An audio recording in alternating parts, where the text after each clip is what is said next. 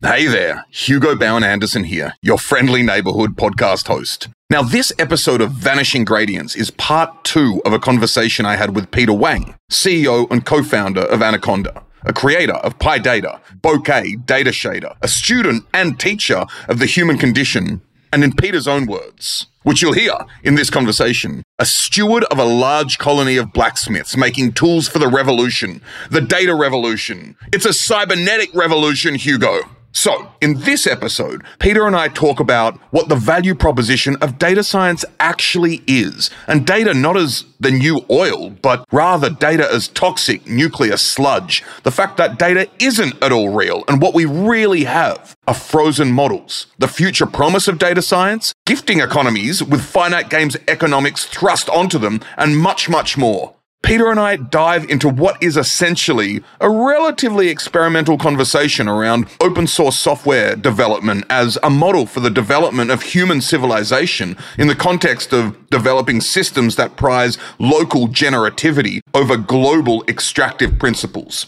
Now, if that's a mouthful, which it was, or an earful, which it may well have been, all will be revealed in this conversation. If you haven't checked out part one, feel free to. It's the previous episode of Vanishing Gradients, but I'll also give a brief recap here, and then we'll jump in. So in part one, Peter and I jumped into many of the technical and sociological beginnings of Python being used for data science, a history of the Conda distribution, PyData, and NumFocus. We also began to discuss open source software in the broader context of finite and infinite games, and how open source software is a paradigm of humanity's ability to create generative, nourishing, and anti-rivalrous systems, where by anti-rivalrous, what we really mean are things that become more valuable for everyone the more people use them, such as open source software. But we need to be mindful of finite game dynamics, for example, those driven by corporate incentives, co-opting and parasitizing the generative systems that we build. Peter and I also talked about the emergence of online collaborative environments, particularly with respect to open source, and attempted to figure out the moving parts of PyData and why it has had the impact it has, including the fact that many core developers were not computer scientists or software engineers, but rather scientists and researchers building tools that they needed on an as-needed basis. We also talked about the challenges in getting adoption for Python and the things that the PyData stack solves, those that it doesn't, and what progress is being made there. These are all considerations we delve far deeper into in this episode. Additionally, if you haven't heard the terms finite and infinite games before, here's a snippet from the previous episode that I hope will be clarifying. The idea of a finite game is a game that has well-defined terminal win condition, and there's only if for some person to win, someone else has to lose. There's n number of dollars, there's n number of properties on a Monopoly board, or in checkers, I win or you win. In chess, there's only so many moves, so many pieces, so many squares, and so many of the things that we encounter in the world, there's a natural scarcity to them. And what humans do in lieu of actually killing each other is we set up finite games. We set up scarcity games and dynamics and competitions to see who, so we vie for the scarce resources. So there's a natural zero-sum mentality. If I win, you lose. If you win, I lose. Infinite games, on the other hand, is there are a few examples of things that we do that are infinite games. And the idea of an infinite game is that there isn't really a final win condition, and there isn't, it can be multi-win. Yeah, one person can win, someone else can win. In fact, sometimes both people winning means they each get more, right? Very few things in the natural world have this dynamic where when you give something away, you get more of it back. Like that doesn't happen. But in infinite game territory, in collaboration spaces, you have this dynamic, right? Travis Oliphant, by giving away the source code and opening it up, he got way more functionality back from the world. And all those people did it by joining in and giving their contributions too. It's a stone soup sort of thing. So the point of an infinite game is to keep the game going as long as possible. Now it's time to jump in. Welcome to Vanishing Gradients.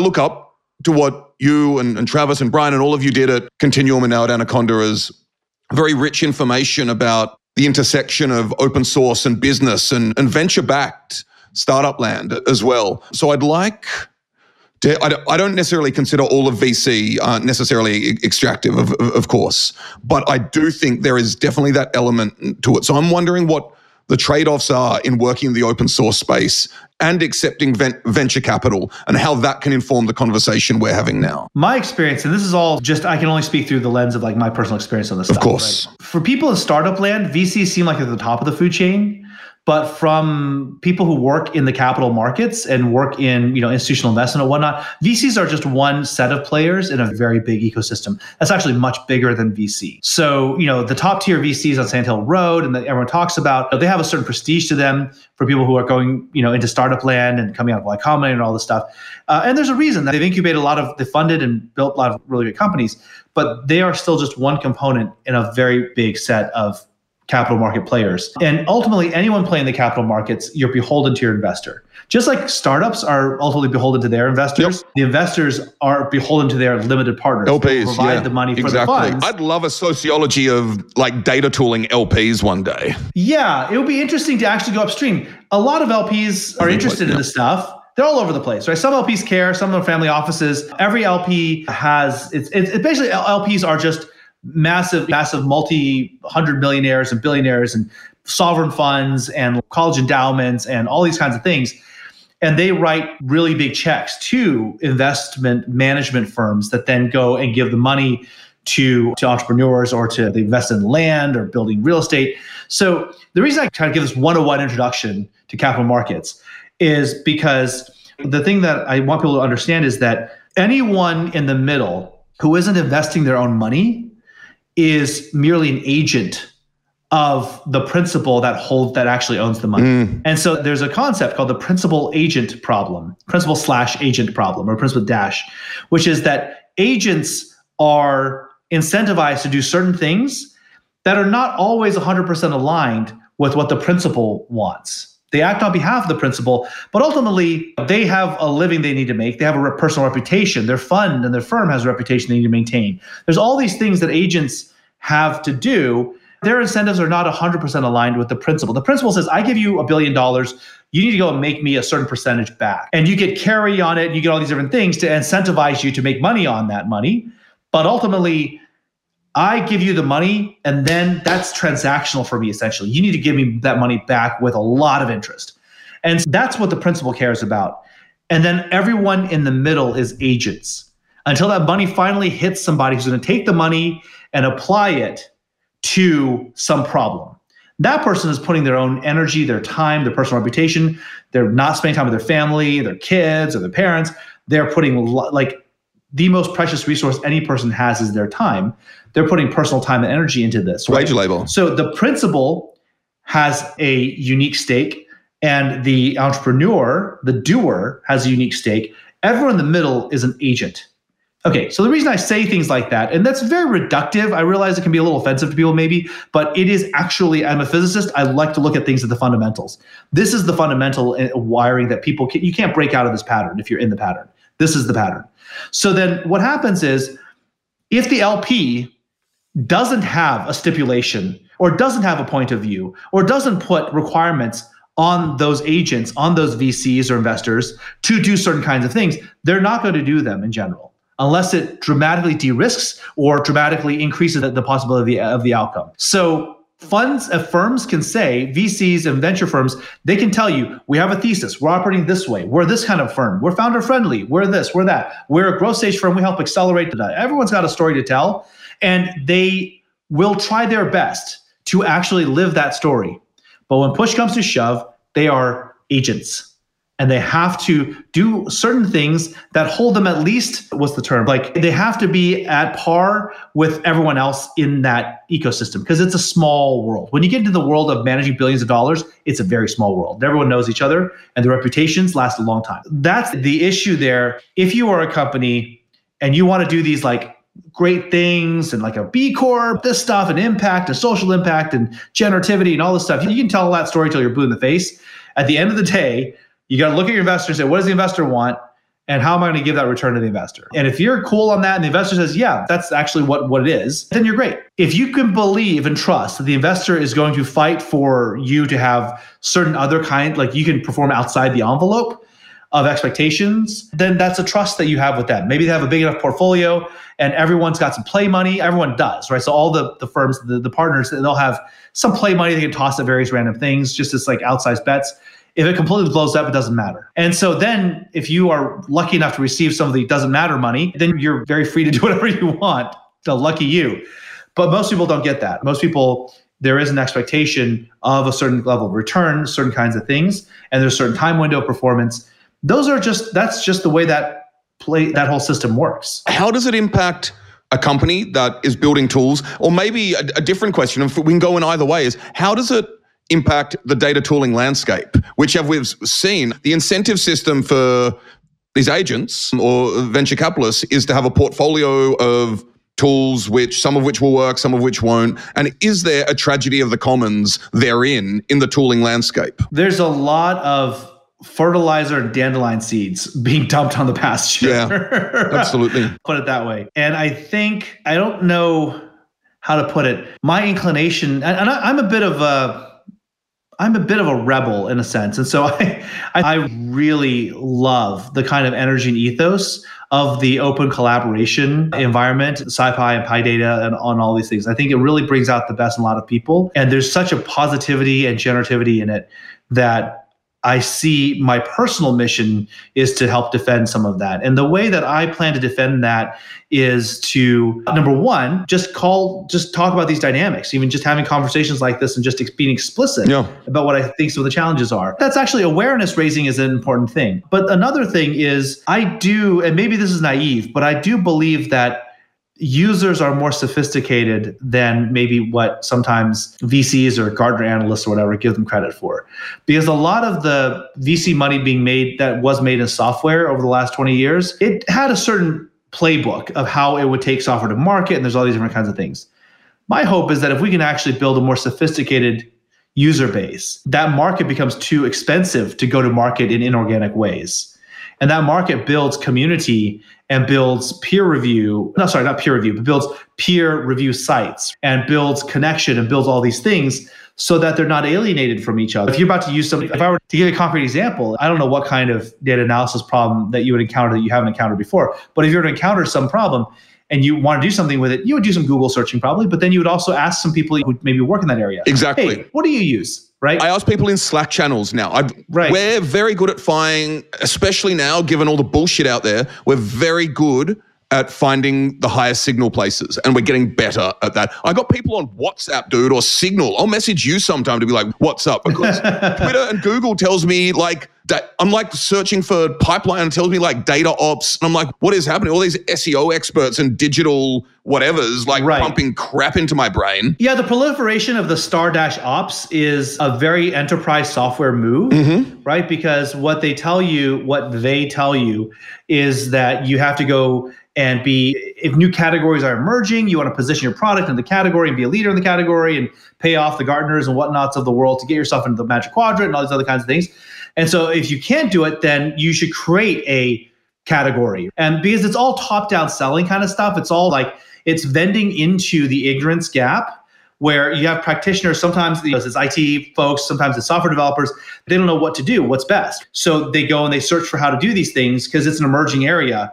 And that ignorance gap is where people will come in and just essentially carpetbag. And I find that really dishonest. And as a technologist and as an old school coder nerd, it offends me a little bit. And so that's why I don't have a lot of respect for that kind of thing. But I do believe that if we're able to build, and this is one of the reasons why we're building the Nucleus, like the community site, we really want to create an environment where there is a high trust, high signal noise place for practitioners to actually share their insights and whatnot with each other. And these kinds of forums did once exist on the internet, right? When we were not all just random alienated avatars on sites with hundreds of millions of users, we would actually find forums and find places where we'd create an account and we would build reputation. We'd get to know other people.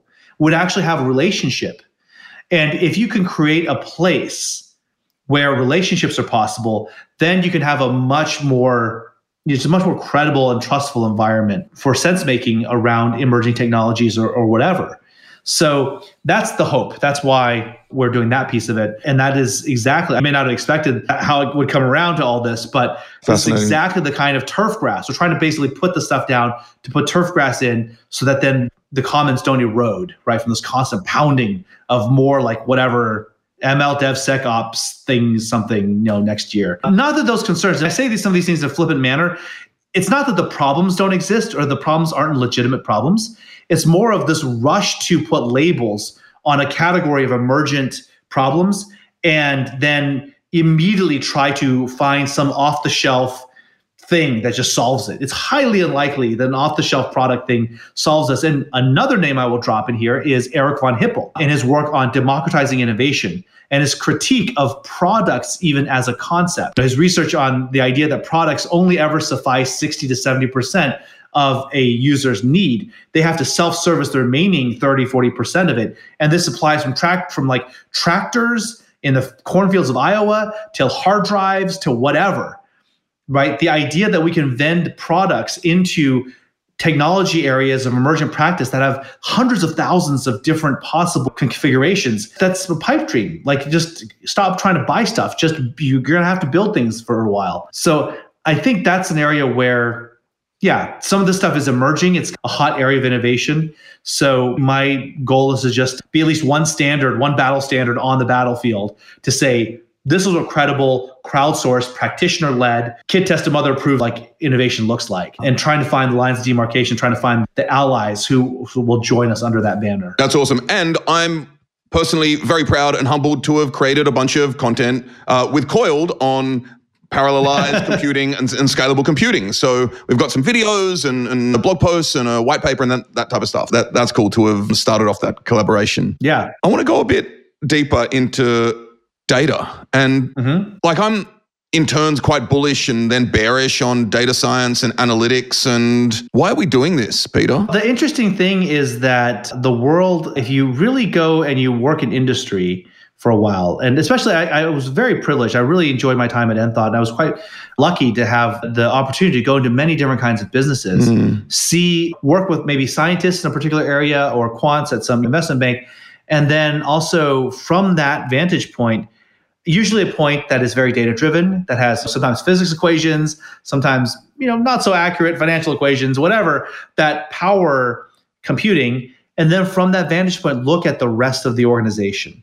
And whether it's an oil and gas company, whether it's an investment bank, wherever you go, what you find is that the landscape of the modern firm, 40, 50 years after the PC revolution, in the digital era, information age, human decisioning at these firms are, for the most part, not very data-driven. They're retroactively data-informed, but on a forward-looking basis, mad confirmation bias constantly, I find. There's mad confirmation bias, and the forward-looking stuff is always some VP taking a swag. Highest-paid person's opinion. Highest-paid person's opinion, taking a swag, and having the data people generate pretty PDFs and PowerPoints to explain 2 quarters down the road why unexpected things caused it to not work. So the sad truth is the world is deeply inefficient and less efficient than it could be because it is not a data-driven world. We're 10 years after the peak of the Hadoop big data wave, right? With all this marketing with AI and all these other things. For all of that, it's like professional, that's all pro wrestling. That's all like, if you look at, I love watching some of the stock market stuff, especially segments on tech news and everything else. It's all theater, all kayfabe.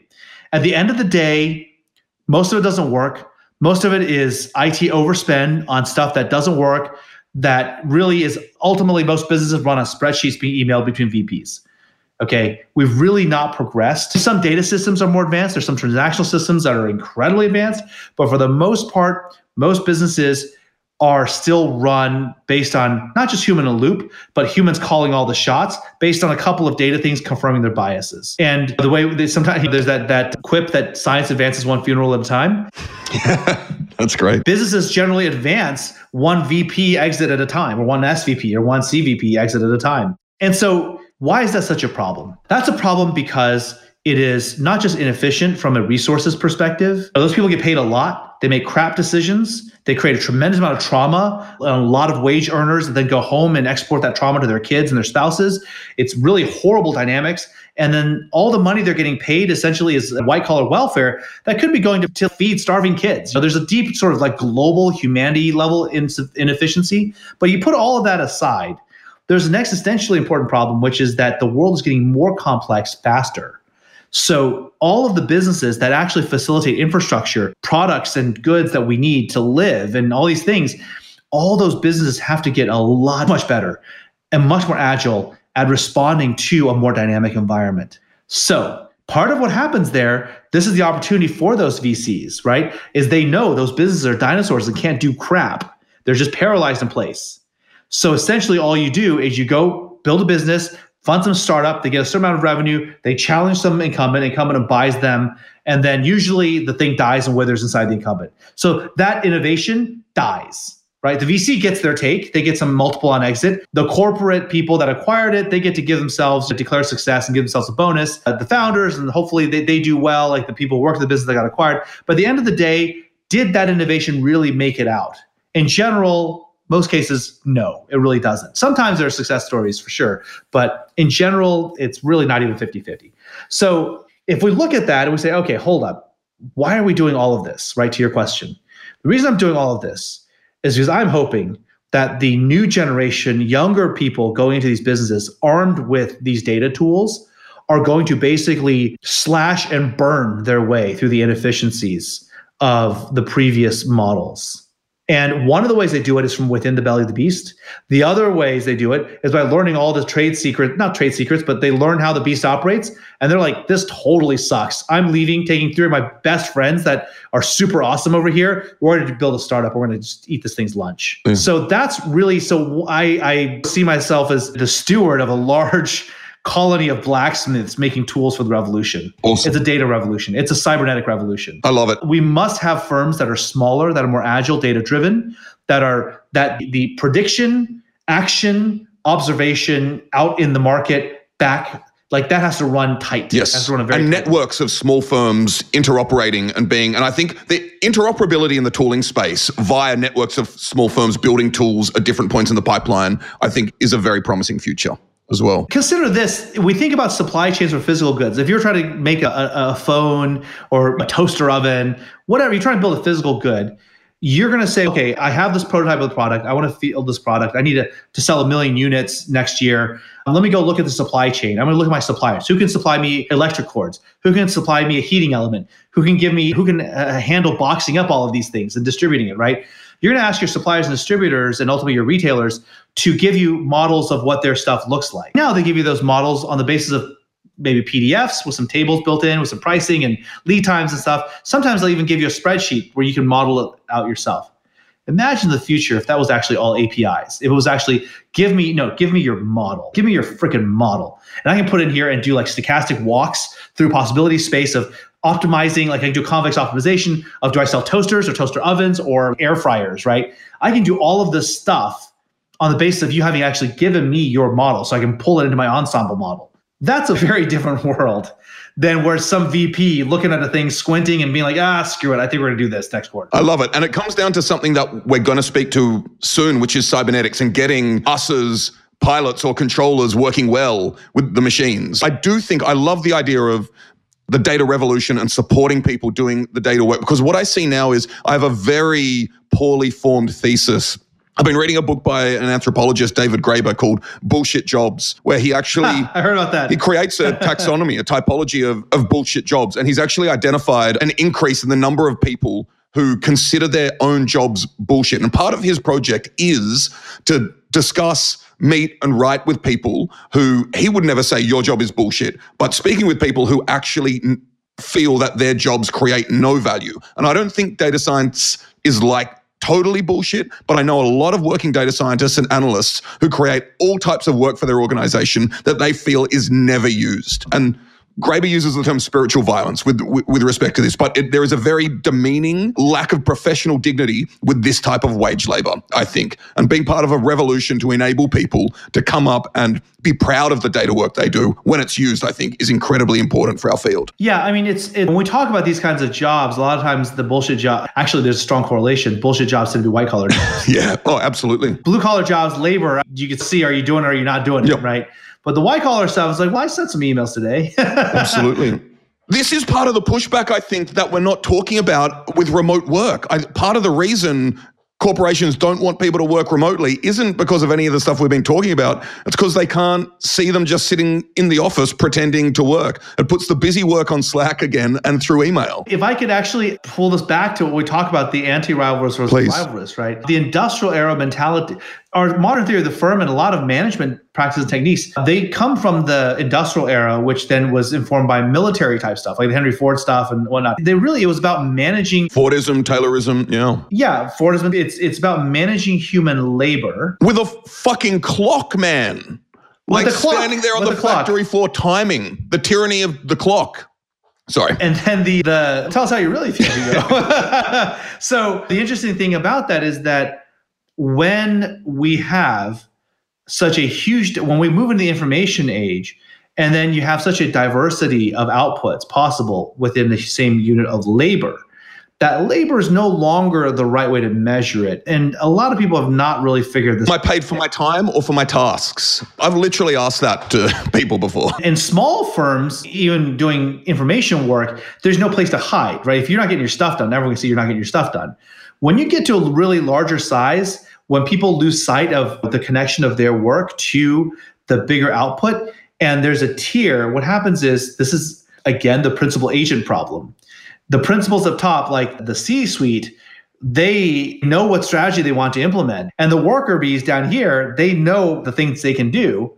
When you put a layer of agents in the middle, whose job is to manage up and down or up and down, then it becomes extremely difficult to, a lot of stuff kind of filters through and then doesn't quite make it, right? The signal noise is very difficult to discern. It's extremely lossy. And the interesting, I was just reading a thing about remote work, two different things. One person was a Reddit comment, this guy bragging about the fact that he quit his previous job with a vengeance and it felt so good because the boss was crap and the job was everything. And then he picked up like part-time thing, doing something, I think it was some claims processing, insurance paperwork kind of thing. He was getting paid basically $35K a year to do this thing, but it takes him like no time to do it. It takes an hour a day to do it. So he picked up a second job, another $35K a year. Picked up a third one, another $35K. He works basically 60% of what he used to work, and now he's making 3 times what he was making. And this kind of thing is, I don't want to extrapolate on one data point, but this is a very interesting kind of thing. Because the other thing that someone was saying was that one of the challenges with going to remote work is that it really, the tide goes out, and then people really start looking at, where am I getting my inputs and where do my outputs go? Everyone who's doing make work and busy work in the middle gets cut out of it. And so a lot of bosses and managers and whatnot who have been quite superfluous to the process are all going to get squeezed out of this process. So we're going to see, I think there will be a revolution in tooling around around remote work, hybrid work, internal efficacy.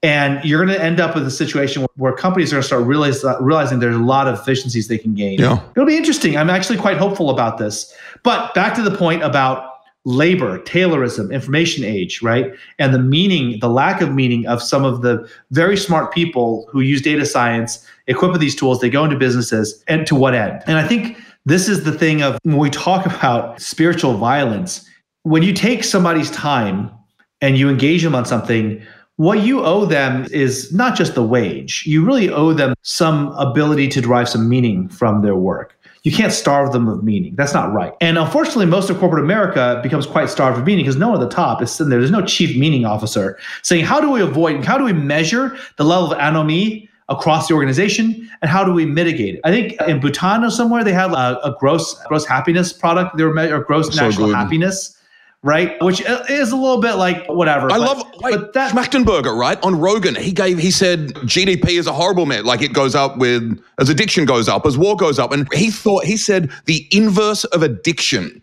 is perhaps a good measure of He said a nation's health, but we can say that of any collection of people. Well, addiction is actually only one kind of dark thing. So it's not just the inverse of the one hole. Yeah. There's a lot of holes people get sucked into. But the general concept, I think, is quite good. That if we don't know what the best thing is, like what is gross national happiness? Well, that's hard to measure. But can we measure one over gross national suffering, pain, trauma, alcoholism, suicide, blah, right? And yeah, that might be a useful measure just to say, if I don't know where I'm supposed to go, but my distance from the cliff is still a useful measure. How far away am I from the edge? Because I might not end up where I want to go, but at least I'm not going over there. Yep. So I think with this kind of thing, it's the same thing. The structure of businesses, when you look at information work, which could be a generative thing, could be an abundant thing, an anti-rivalist thing, businesses from the top, in order to have management be able to figure out how to extract, in order to better metrics on extractive things, we completely disregard the concept of freedom and autonomy and the kinds of things that actually give people a sense of meaning at work, making consequential decisions. I've often maintained that's the root of meaning, is in making consequential decisions. If people are doing all these things and then it goes up and just fritters away, it dies in a PDF somewhere, you don't feel good about yourself. And and life isn't about feeling good, to be clear, but if we create a system of the world or we're constantly depriving people of meaning during their waking hours and in their collaboration with their peers they see during their waking hours, that cannot possibly be the right architecture for civilization. Yeah, did you have an original question? I think we've wrapped around with respect. My question was around the idea of bullshit jobs as it relates to analytics and data. Oh, so, right, but I think we've done that. Where I want to go now is, I asked you what's valuable about data, why we're in data, okay? Oh, right, yes. Where I want to take this is, now let me get this right. I want to talk about the value of data and then let's say the suffering caused by data. And what I mean, like, we've heard all this shit, like data is the new oil and that type of stuff. But you may have even sent me this originally years ago. It's a talk by Maciej Ceglowski at Strata, called Haunted by Data. And I'm going to just read you the opening. He's the Pinboard guy. He's great. There's this great Pinboard talk he goes when he opens the talk. He says, I don't mean to be negative. And he holds up his glass of water and he says, but this, I expected potato vodka and they gave me wheat vodka. It's absolutely brilliant.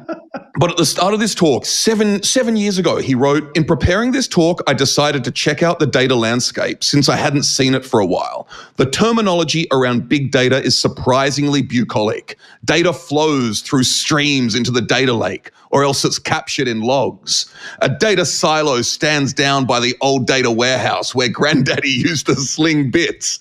And high above it all floats the cloud. Then this stuff presumably flows into the digital ocean. I would like to challenge this picture and ask you to imagine data not as a pristine resource, but as a waste product, a bunch of radioactive, toxic sludge that we don't know how to handle. In particular, I'd like to draw a parallel between what we're doing and nuclear energy, another technology whose beneficial uses we could never quite untangle from the harmful ones. Discuss. Mic drop. Yeah. He's completely right. I did this podcast with Martin Casado and Andreessen on the Andreessen Horowitz podcast. And I said, actually, I don't think there is such thing as data. There's only frozen models. And I stand by that statement. Tell us about that. I think our metaphysical approach to data, the muggles will do the muggle things and say the muggle things. But I think as data practitioners, we should be extremely clear as to what it is we're doing here. Every single datum that you collect is the result of a tremendous amount of processing through the DSP, through the hardware, through the software, through all this stuff, before it even ends up in some CSV that is probably named wrong. So delimiter issues that nothing can figure out. With delimiter issues. Before we get all waxing poetical about the cybernetic future, for a moment, let's consider the actual present, which is a bit off. But the reason I say that, so metaphysically, that we have to be honest with ourselves is that if, as practitioners, we don't hold the line, then we will never be able to convince the business users about the right paradigmatic frame to think about this with. And so I really do stand by that framing. I agree with Maciej as well, that it's the data is oil. It's this precious thing to be captured, defended. And, these users want to hold on to their own data and it's private. And it's like, you can't hold on to data because the most brilliant thing ever said about information. Information is a verb. Right? Information. So my whole thing about data is just frozen models is really a riff. It's a corollary on that statement. Information is a verb. Information is a difference that makes a difference. So is the number 3 data? Depends on who you ask. Depends on where it came from. Depends on what someone's going to do with it. The idea that there is this objective distilled thing. It's like you get a little cup and I have a number 3 in it. I have a piece of data, right? No, you don't. It's just the number 3. Data is actually the statement about the sense-making system and a decisioning system. And in the conjunction of those two things, one might detect some resonant patterns that you can then schematize and say, well, this is the data flow between the eyeball and the muscle. But if you take the eyeball out of the equation, you take the muscle out of the equation, it's just some random electrical spikes. It doesn't mean anything. So this is the kind of, I like for people to take a more transcendent view metaphysically of what data is. It's just numbers unless you actually have a sense of where it came from and how and where it's going and why. So it's Don Draper's thing about happiness. Happiness is the moment before you need more happiness. It's like data is the thing. It's knowledge just before you're confused again, right? And actually, Cory Doctorow has some great articles on what he calls the half-life of data, and actually has a premise of how addicted social media is itself to data collection due to the incredibly short half-life of data. And the dangerous thing about that, just as a side note on that, it turns out the human mind is very plastic and human behavior is incredibly easy to condition. Because we're still animals, right? So the world, the entire system of the Western world, the consumer, mass consumer world, it is optimizing to make and condition people that are more predictable, that are more homogeneous in their consumption patterns, in their desires. Talks back to Henry Ford as well, actually. And a lot of the... Any color you want, as long as it's black. Yeah. But Noam Chomsky talks about this with mass media and in manufacturing consent. And what we do is we then condition people to look for as if novelty, as if difference. But there's distinction without a difference. Which genre, the sneaker, there's people who are really obsessed with sneakers and like the vintages of sneakers and there's limited release and all these things. And they're all literally made in the same factory as like the $5 Chinese knockoffs. And there's distinctions without a difference. And we're conditioning people to be consumers of lots of distinguished aesthetics that have no difference in the fundamentals and substance. And if you just basically eat that kind of sugar all day long, your whole life, ultimately you end up with a deficiency of meaning. Because actual meaning comes from an embodied, consequential set of decisions and relationships. You can't be in right relationship or meaningful relationship with objects that have bolted on aesthetics to make you crave the next object. That's just not how it goes. So you end up with this vitamin meaning is going to be deficient for you. And I think about those sad pictures of like the fish in the oceans that have eaten all the little microplastics and their bellies are full, but they have no nutrition. And this is essentially what we're doing over and over again with the bad uses of data powering the monstrous like engine of consumer capitalism. We're just shoveling more stuff into more people's faces and eyeballs. And we're at the same time trying to condition those eyeballs to expect the same kind of novel. And that is the system of the world that's quite broken. That's what my friends and I call Game A, right? And the only reason this engine does this, maybe people here and listeners here have read, I would imagine many of them heard about the concept of the paperclip optimizer, right? What if you have an AI and it's super hyper intelligent and we tell it to go make cheap paperclips or make it really cheap to make good paperclips. And it starts optimizing. At some point, it basically goes off the rails and decides that the most efficient way to do this is to actually kill all humans, eliminate humanity, pave over the entire planet to just make paperclips. We already have that. Like the modern system of the world creates disposable, all sorts of stuff, burning up the planet, polluting the oceans, killing off all sorts of biodiversity. And to do what? It's not paperclips, but it's 100,000 different kinds of sneakers, which like no one needs. So this is the kind of thing that like fast fashion, there's just been the photos of the places, the landfills they're having to open up in South America and I think parts of Africa to just dump clothes that were made by sweatshop labor in Southeast Asia.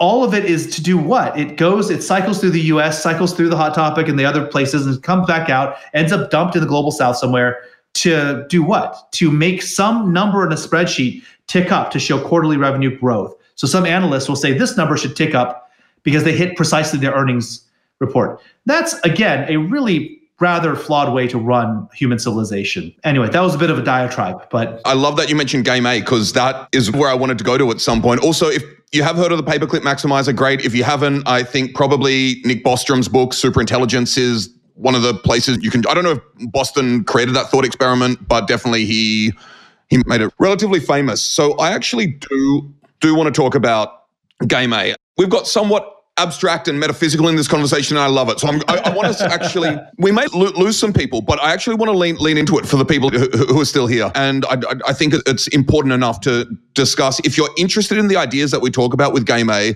I definitely suggest you look into the work of Jordan Hall, or is it Jordan Greenhall these days? I'm sorry, but he's a friend. Jordan Hall, Jim Rutt. And he was on the Jim Rutt podcast, Jim Rutt Show twice. The first episode he was on. Only twice, okay. Yeah, and you were on there once. You should go back. Yeah. And also Daniel Schmachtenberger has some interesting stuff on this, but there are communities we can include some links in the show notes as well. I'm going to paraphrase some of what Jordan Hall said on the Jim Rutt Show, probably quite badly.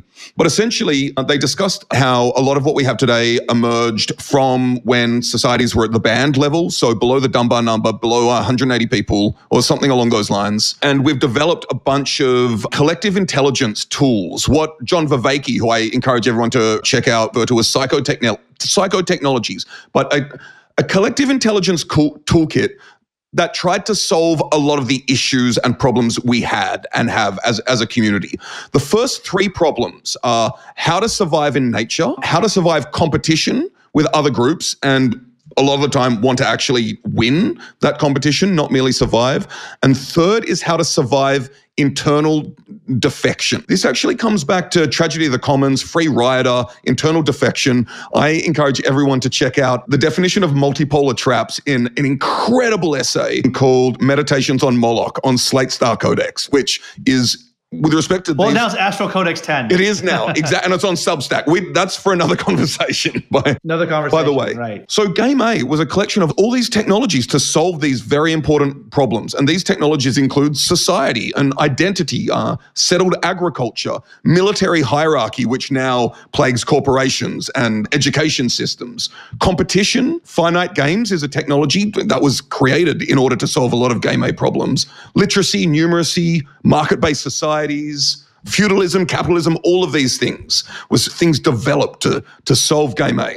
Now, I'm losing my voice slightly, but that's because I'm getting so excited. The idea was that essentially Game A would work to a certain extent, but it had problems. Then societies would collapse, right? The Game A problems that we encountered were the inability of society to actually police defection from the bottom up in the context of complex human behavior over a long period of time, okay? So in the fall of the Roman Empire, we saw a lot of internal defection start to crop up. The second problem was the inability to maintain complicated infrastructure.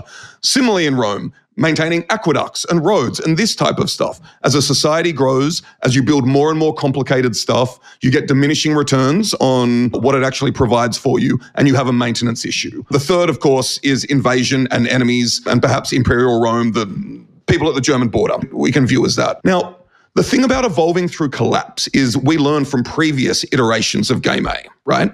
Now, what we need for that is for collapse not to be global, right?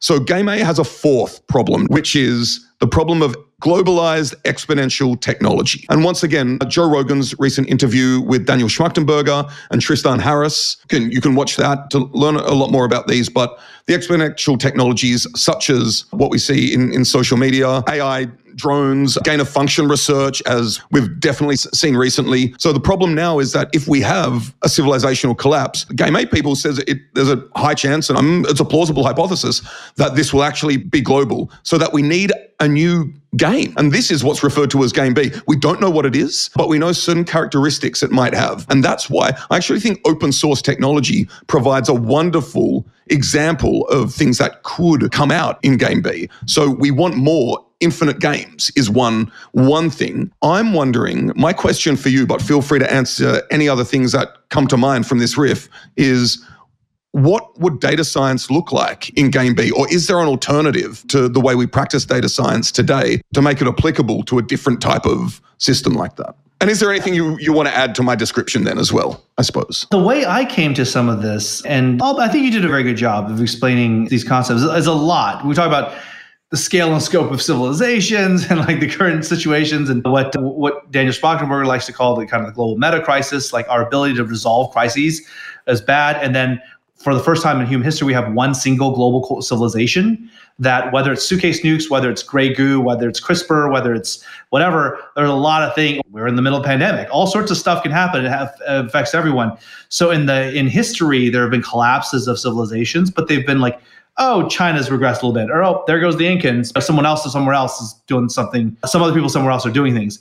So but now we have a global civilization and the stakes are much bigger and there's many more ways for a complex interplay of things to cause all sorts of horrible stuff. So we don't even have the capacity to solve those problems. And moreover, a lot of the things that we've built through the medieval institutions to now, we're like actually making those problems worse. Like we're putting things in our own way to solve those problems. And so Game B is everything that humanity's been doing for the last 10,000 things that we think are reasonable approaches, like using competition to incentivize people to do whatever, or always building more technology because it's always good, or getting more energy, that's always good, or whatever it might be. All of these things that you didn't have to think about, okay, I have to do a boundary integral over the entire volume of the earth and over all like our 8.5 billion souls. No one's ever had the responsibility or needed to do that integral before. Now we have to, because everything we do almost is global scale. So Game A, that game is coming up against its hard limits. And part of what makes it hard is also that it's not just one thing. Like, oh, if we only had faster computers, or oh, if only we could do this, if we only had clean energy. There's no single thing. It's a complex problem, which means lots of things are intertwined together. So there's no silver bullet that solves all the problems. So the existing order is breaking down. And the theory is that the people who are affiliated with Game B, the theory is that we will see levels of collapse happening. And it's not like instantly overnight, it's going to be some dystopian thing and everyone dies. What's going to happen is as these things fall down, then we're going to see ourselves regressing to authoritarian regimes. We're going to see many tens or maybe hundreds of millions of people dying of starvation, dying of various kinds of natural disasters, dying from wars that come over food and water because of climate change, all sorts of different kinds of things. So the regression in human civilization, the decrease in human liberty, the decrease in our ability to do science, all these things will start falling down. The system needs to be reformed. Now, the problem is, how in the hell do you reform the entire system of the world? Right, with a total global $100 trillion GDP, with however many thousand nuclear warheads and how many, you know, whatever, like everything we do as a world, 8 billion souls. How do you reform that? One of the points that is quoted on the Game B wiki is by Ilya Prigogine, who is a Nobel Prize winning physicist. And he said, when a system is far from equilibrium, small islands of coherence have the capacity to shift the entire. Another person articulated this a little bit is Bucky Fuller and the trim tab concept, right? Which the dude, I think at a Golden Globes, talked about. But anyway, so there's this idea here is Game B is to figure out, can we build non-hierarchical, bottom-up, self-organizing approaches to explore and build these islands of coherence? Working groups in economics, currency and monetary theory, imagining the future of cities, political metamodernism. Can you define coherence as well? Yeah, define coherence. I define coherence as something that can maintain its own metabolism, right? That there's a homeostasis, that when things try to push it, when things try to come at it from outside and push it out of a pattern, stable pattern, it can restore itself into that pattern. And that pattern has it's like a standing wave. Gosh, I should have a better answer for this question. Complex systems can be coherent. So maybe a hummingbird is coherent in the way that a Boeing 747 isn't. Is that an example? No, there's emergent order versus a complex machine. I guess the concept here of coherence is just these things they're standalone. They can defend an interiority and interior order, okay, despite some stuff on the outside. Great. Just, you know, some level of disorder on the outside. Yeah. Coherent doesn't necessarily have to mean, like in the Kinefin sense, complicated versus complex, as opposed to complex. Yeah. You can have complex systems that have coherent, your whole body is a complex system, but you have coherence. When your brain is going into epileptic seizure, it doesn't have, maybe it's actually too coherent. So maybe that's a poor example. But in any case, the point is, the idea of Game B is for people who are concerned with this problem, who have the same perspective on Game A, the system of the world, falling into these collapse modes, to get together and form working groups on all these different aspects of what make a human civilization possible. So that is economics, that's agriculture, that's meaning, that's families, that's culture, that's law, all of these different kinds of things. And so you'll find people who are working on permaculture and sustainability. People think like Zach Stein, he's in the Game B orbit, and he has this book, Education in a Time Between Worlds, right? How do we actually teach people, children and like adults and everyone? What does education, a lifelong education, look like? There's folks working on 3D printing and technologies to build in a low impact way so we can build structures that are durable, but then end up creating all sorts of externalities that are negative for the environment they're in. All these kinds of things are people working in this Game B space. Now, all that being said, the way that I got involved in thinking about these things was when I had the revelation that our open source human ecology and human ecosystem around the Python data movement and SciPy and all that, of course, I had the realization that the economic value created by this small group of people, relatively small group of people, was absolutely astronomical. And so the concepts of modern capitalism came around through industrial age, through better organization, bookkeeping, and the rise of cities, then through pre-industrial and then industrial structures. A lot of these things where you can take something like capital, apply it to labor, and get some much bigger output out.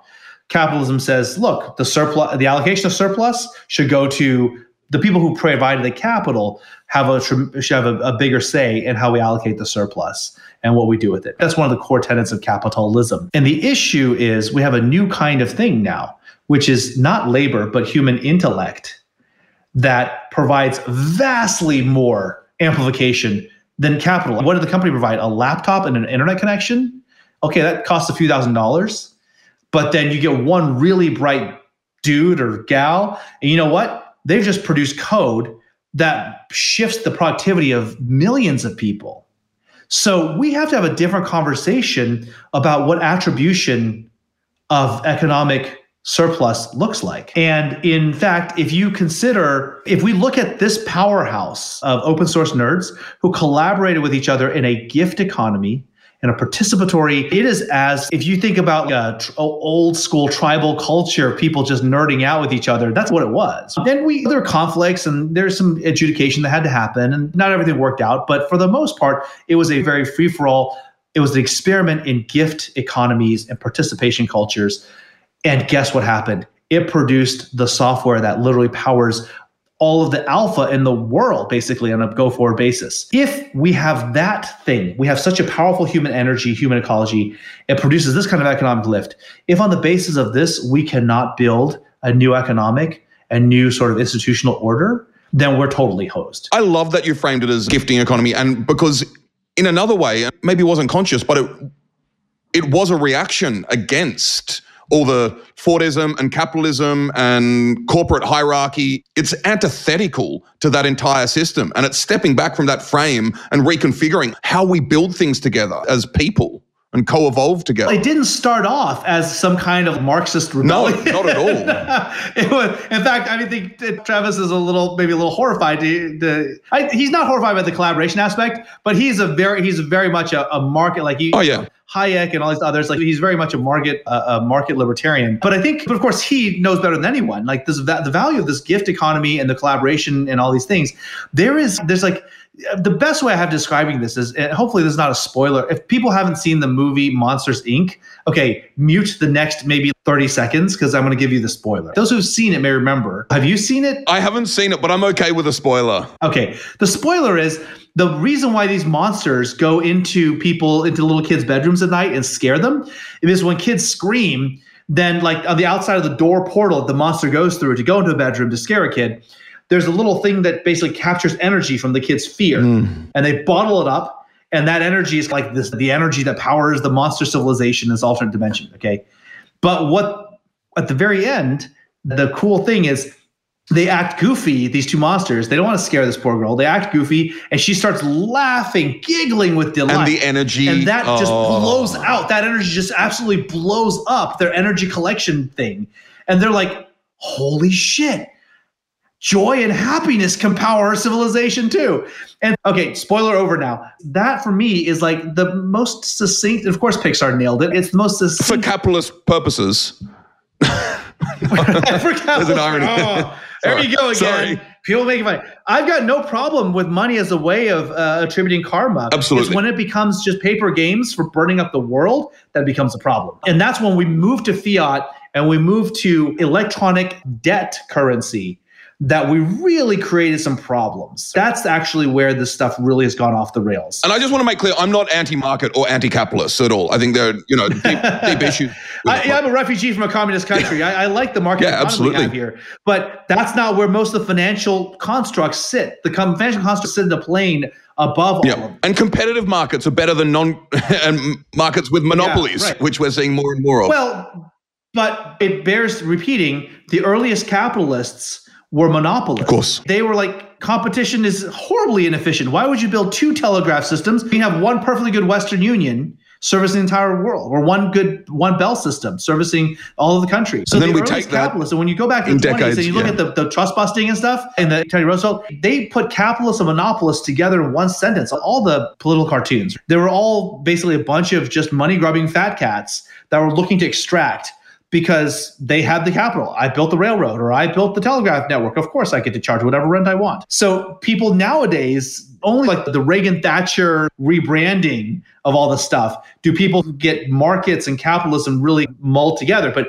China is definitely a socialist, communist country, and they have a lot of healthy markets. And here in the United States, we have markets and you have capitalism. It doesn't have to be capitalism. We have very significant captured cartels and whatnot here that don't have healthy markets, and yet it's still capitalism over here. So anyway, but to bring this back to the Game B concept, how open source led me to Game B's thinking was really around this idea that if we have, like we have now, it's like Sully and Mike are like going through that door. We've just now seen that laughter can just massively power all this stuff.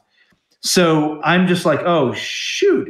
So then what else can how can we go from here to see if we can't take this dynamic and scale out crowdsourcing, participatory stuff, downscaling and going against the Coasian theory of the firm like all these different things. Can we build smaller, more agile things that have people working in small groups, high meaning, high trust, building valuable things that then sit in a network of other people? And the whole thing becomes a much more vibrant and actually just as economically powerful, if not more economically powerful, system than the Game A sort of way of structuring the world. And the really cool thing is riding into all of these firms on the Trojan horse of this grassroots data and AI revolution. Amazing. So how can listeners get involved? Learn more about these concepts. Open your mind to the possibility that if you're doing data science, maybe you have a role to play in the revolution. If you think the world is wrong and broken in so many horrible and interlinked ways, recognize that there is a way out. The way out is to actually find other people who agree with you and then listen and learn more about other ways of framing and thinking about this stuff. But ultimately, we're not going to get from here to there without doing a lot of great building economic value. But the manner in which we build that economic value significantly sets the tone of what happens next. We wanted to talk about cybernetics briefly as well. So perhaps... my only thing with the cybernetics thing was just that I think people should use the word cybernetics more because the cybernetics is really about closing the control loop. It's not just making predictions and sticking them in a PowerPoint. When Norbert Wiener and others pioneered the field of cybernetics and these ideas, there was no PDFs, right? So they're really this idea of active control, active guidance, learning from the environment, responding to the environment, building models that get smarter that in response to a complex environment. All of that is really cybernetics is control theory, right? And so making all of our organizations and all these human systems as transparently cybernetic as possible so that we can evaluate when they're doing well, when they're not doing well, when they're doing the right things, when they're doing harmful things. Right now, it's so loosely coupled, right? It's, again, VP shooting from the hip most of the time. The reason I like to use the word cybernetic versus AI or machine learning, both of those things really tend to, what do they do? Just like the whole thing about calling data oil and treating data as being precious, when it really data is the ephemeral thing that exists when there's a connection between sensing and cognition. That's information, right? It's the state of the sensor and the cognitor being in conjunction with each other, having coherence. So cybernetics is important for us to not think about intelligence being abstracted out and put in the machine. Because that's actually a deeply disempowering and inhumane way to approach the world. The more that we as data people and practitioners, the more that we humor that kind of positioning, the more that we're accepting a frame that says machines are intelligent, so we don't have to think about it. It's the machine's fault. The machine decided the trolley problem. I'm sure it was fine. I'm sure the output is the best possible output we could have had because the machine figured the trolley should go over this way versus that way. We really have to push back on this concept because the actual things that we need to do as practitioners are nuanced. The actual decisions we have to make are in a gray zone a lot of times. And it has to be, we have to pull organizations kicking and screaming into the conversation around understanding the ethics and implications of what they're doing. If they can pay somebody to tell them it's an off-the-shelf ethical system, it does the decisioning, it's at fault if something goes wrong, the more we let, again, these VPs who want to shoot from the hip, just go and implement AI from the hip, the worse the world is for everyone. Because they will then, the immediate consequence of that is they will then put in legislation and other things that change the competitive landscape to where it's a race to the bottom. All companies have to do it this way. Any company that tries to do the honest thing actually ends up getting hosed because now their decision makers are now responsible for the ethical outcomes, right? So you can absolutely see this race to the bottom unless all of us as practitioners really drive home this framing, this paradigm that we are building predictive systems, we're putting action things in place, and this is us. We are doing it. No one else. There is no AI ghost in the machine that just figured out the right thing to do. We trained that fucking AI, right? We sat there and told it this is good, and it said that is good. I'm going to deny these loans, or I'm going to go and arrest those people. Like, we did that, and we have to take responsibility for it. And the problem with Game A, and this is really back to the principal agent problem, not only has the system, the medieval institutions, the financialization, and the joint stock corporation evolving to what it is now, the system of Game A is all about alienation. It's all about alienation. You are a Marxist. People. No, I'm kidding. Marx was not wrong about this point, though. Okay, I will say that, but he was more about alienating labor. Agreed. But in this case, alienates everyone. It is alienating. It alienates everyone. We have absentee ownership. We have absentee ownership for most corporations, right? And so when you have owners who are alienated, the consumers are alienated, the workers are alienated. Who the fuck owns anything? Where is the ownership? Where's the courage to say, I am responsible, right? So around these automated decisioning systems, we all, as a practice, as a movement of practitioners, we actually have to draw a line in the sand and say, the buck stops here. Like, we are going to actually be a point of accountability about decision-making in this. I love it. And I think that as a as demographics change, as boomers age out from their management positions and new generations of people come in, there will, I think that I like to think that my generation has people who are willing to step up to the plate and bear that mantle. And also, I love that one, I'm going to paraphrase, but one of your statements was we need, as data practitioners, to drag these organizations like out of these patterns and out of these deeply harmful frameworks. And I also... all you data scientists and data analysts and machine learning engineers and deep learners or whatever you call yourself out there, we're actually all in an incredible position currently in the labor market to make certain demands. The labor market on the demand side is hot right now. So perhaps don't take a job, or we can try to make... I'm not suggesting unionization in the classic form, but we are in a position to make demands. I wasn't going to go there, and I said go and look at Slate Star Codex, but seeing that you mentioned the race to the bottom, I thought it might be good to wrap up actually giving the definition of a multipolar trap, which defines so much of where we are these days. And it is an abstraction or a generalization of the tragedy of commons, such as factories polluting a river, of the prisoner's dilemma, in which defection is better irrespective of anyone else's choice, of the free rider problem, where people are just lazy and taking benefit from other people's work, and a generalization of the race to the bottom. It's important to note that below the Dunbar number, when we're at the band level, that it was actually quite easy to police these things. So it's the scale of society which makes it difficult. But the definition of multipolar trap is, in some competition optimizing for X, the opportunity arises to throw some other value under the bus for improved X. Those who take it prosper. Those who don't take it die out. Now, this is key. Eventually, everyone's relative status is about the same as before, but everyone's absolute status is worse than before. And I think we're all in a position, at least as part of this data revolution, to start thinking about how we can create an incentive system which doesn't result in these multipolar traps. Yeah. And I think actually maybe not unionizing and creating an actual union of data practitioners is quite difficult, but at least creating professional society where there are some of these things that actually we codify and talk about. That's something that has been on the back burner for me. It's something I've wanted to do for years now. And I think it's, maybe we should actually kick that effort off in 2022. But that's a great idea. Anyone who is interested, please reach out to Peter and myself on Twitter. Is Twitter the best place to say hi to you, Peter? Sure. Yeah, my DMs are open. P Wang, Pwang. At P Wang. Yeah, that's right. It's at P Wang, at Hugo Bowne.